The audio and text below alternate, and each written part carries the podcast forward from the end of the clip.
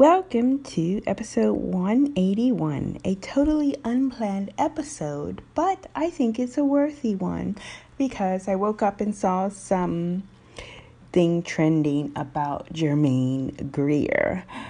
And um, it brought up a couple of issues for me that I just wanted to touch on. And then I pulled up where the heavenly bodies were on the day that she was born, and I saw some other things. Now, how to approach this? First things first.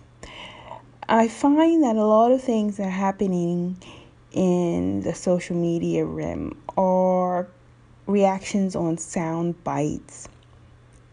And that's very unfortunate because you are giving the power of the media to determine your opinions and it's creating a kind of um, kind of bullying atmosphere that is totally unfounded and i have to say this because um, the first time i saw it really happen extremely was with kanye west where the sound bites on the mainstream media said that Kanye said that slavery was a choice.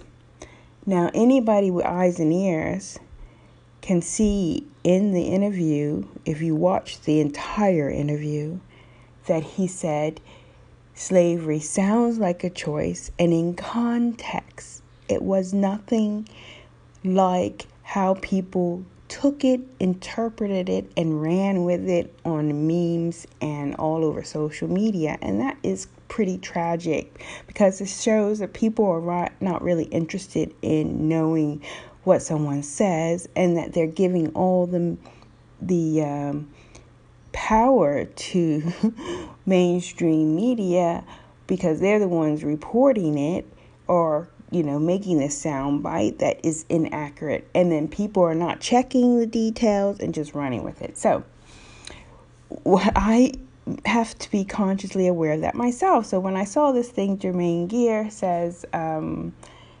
uh, slavery, I'm not, no, slavery, rape is isn't that serious or something like that. But that was the context. Here it is. Germaine Greer calls for punishment for rape to be reduced. And I'm thinking, huh?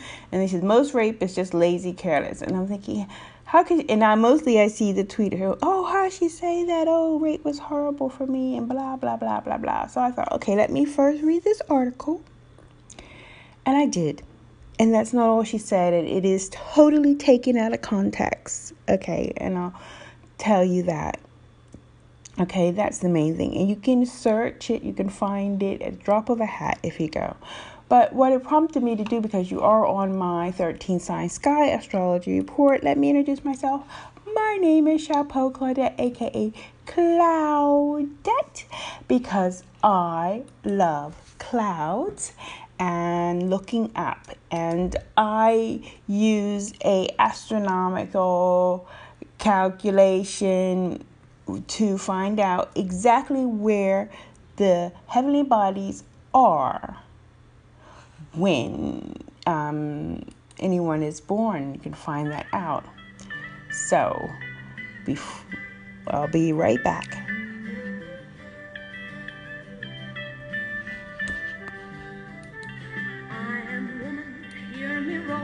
in numbers too big to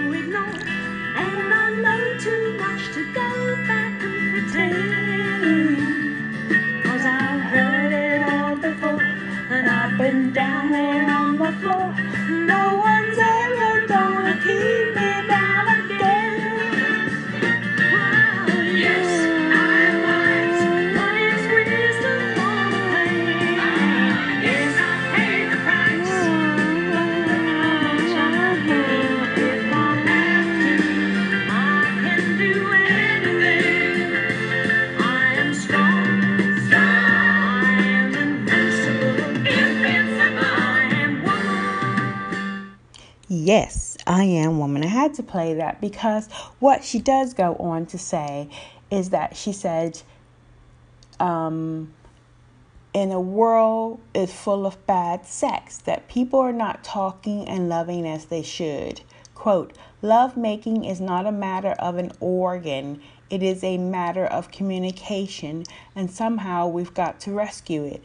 It is in deep trouble, heterosex, which in a way brings me to um, what she said or did not say because I did not check this one actually about transgender people weren't women, which I have to say, and I'll hold my hands up, and I'm not afraid to say it, I don't agree with. I think we can do better than that.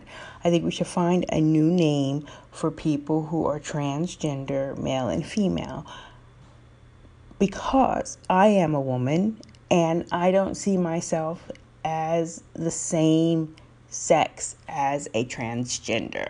So if they want to be women too or want to be classified as women, then what does that make me?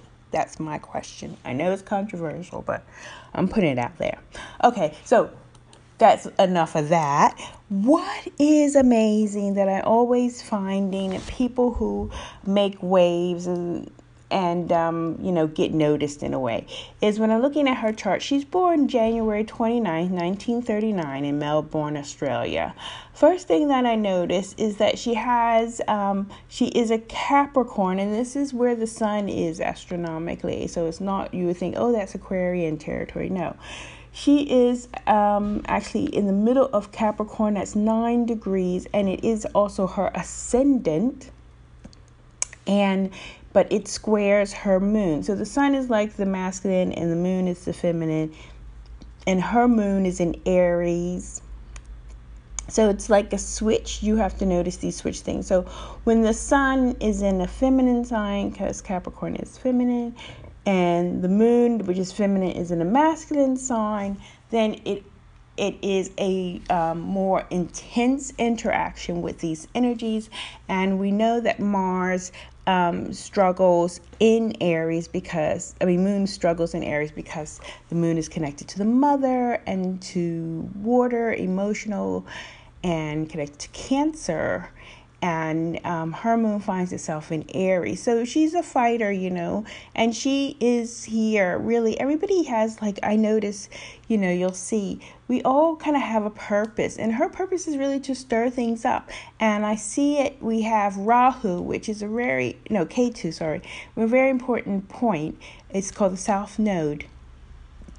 And she has that South Node in between the moon at 12 degrees Aries and Uranus at 16 degrees Aries.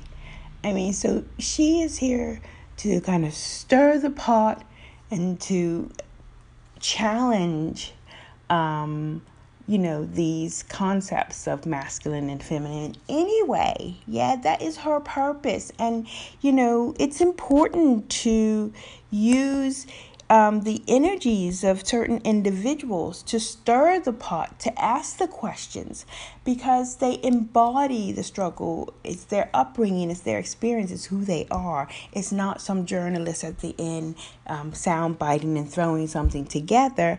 Uh, what, um, of course, the attention of is good that we find out what they said, but you have to do your own research.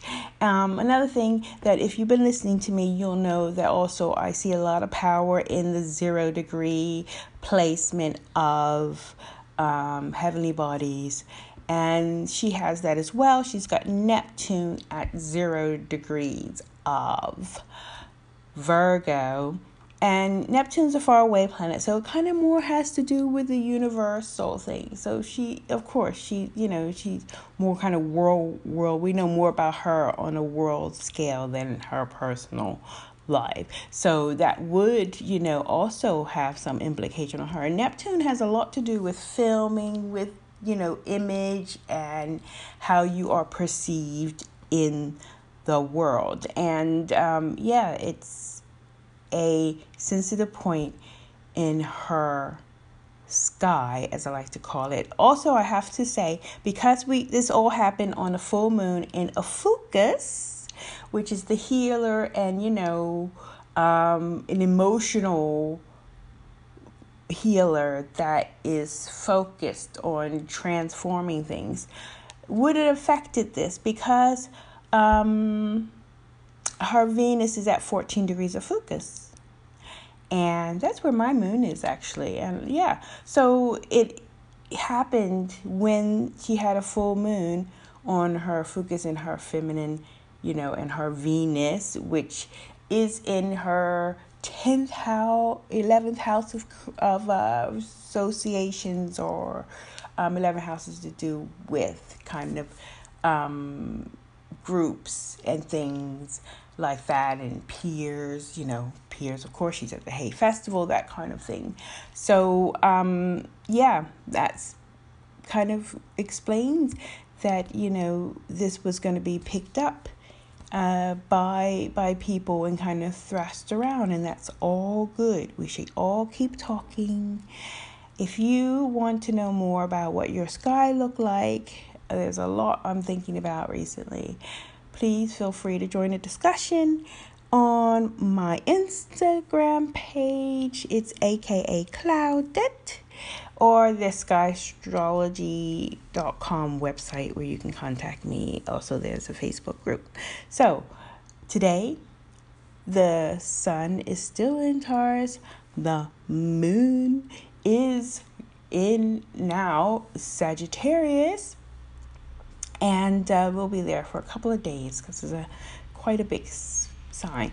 But what I want to note is that um, Mars is in Capricorn uh, ignore. It's not in Aquarius like Western astrologers will tell you. So, you know, and Mars I found is has a strength in Capricorn as well, even though it does struggle, but it can get things done. So use that drive, use that drive, use that drive.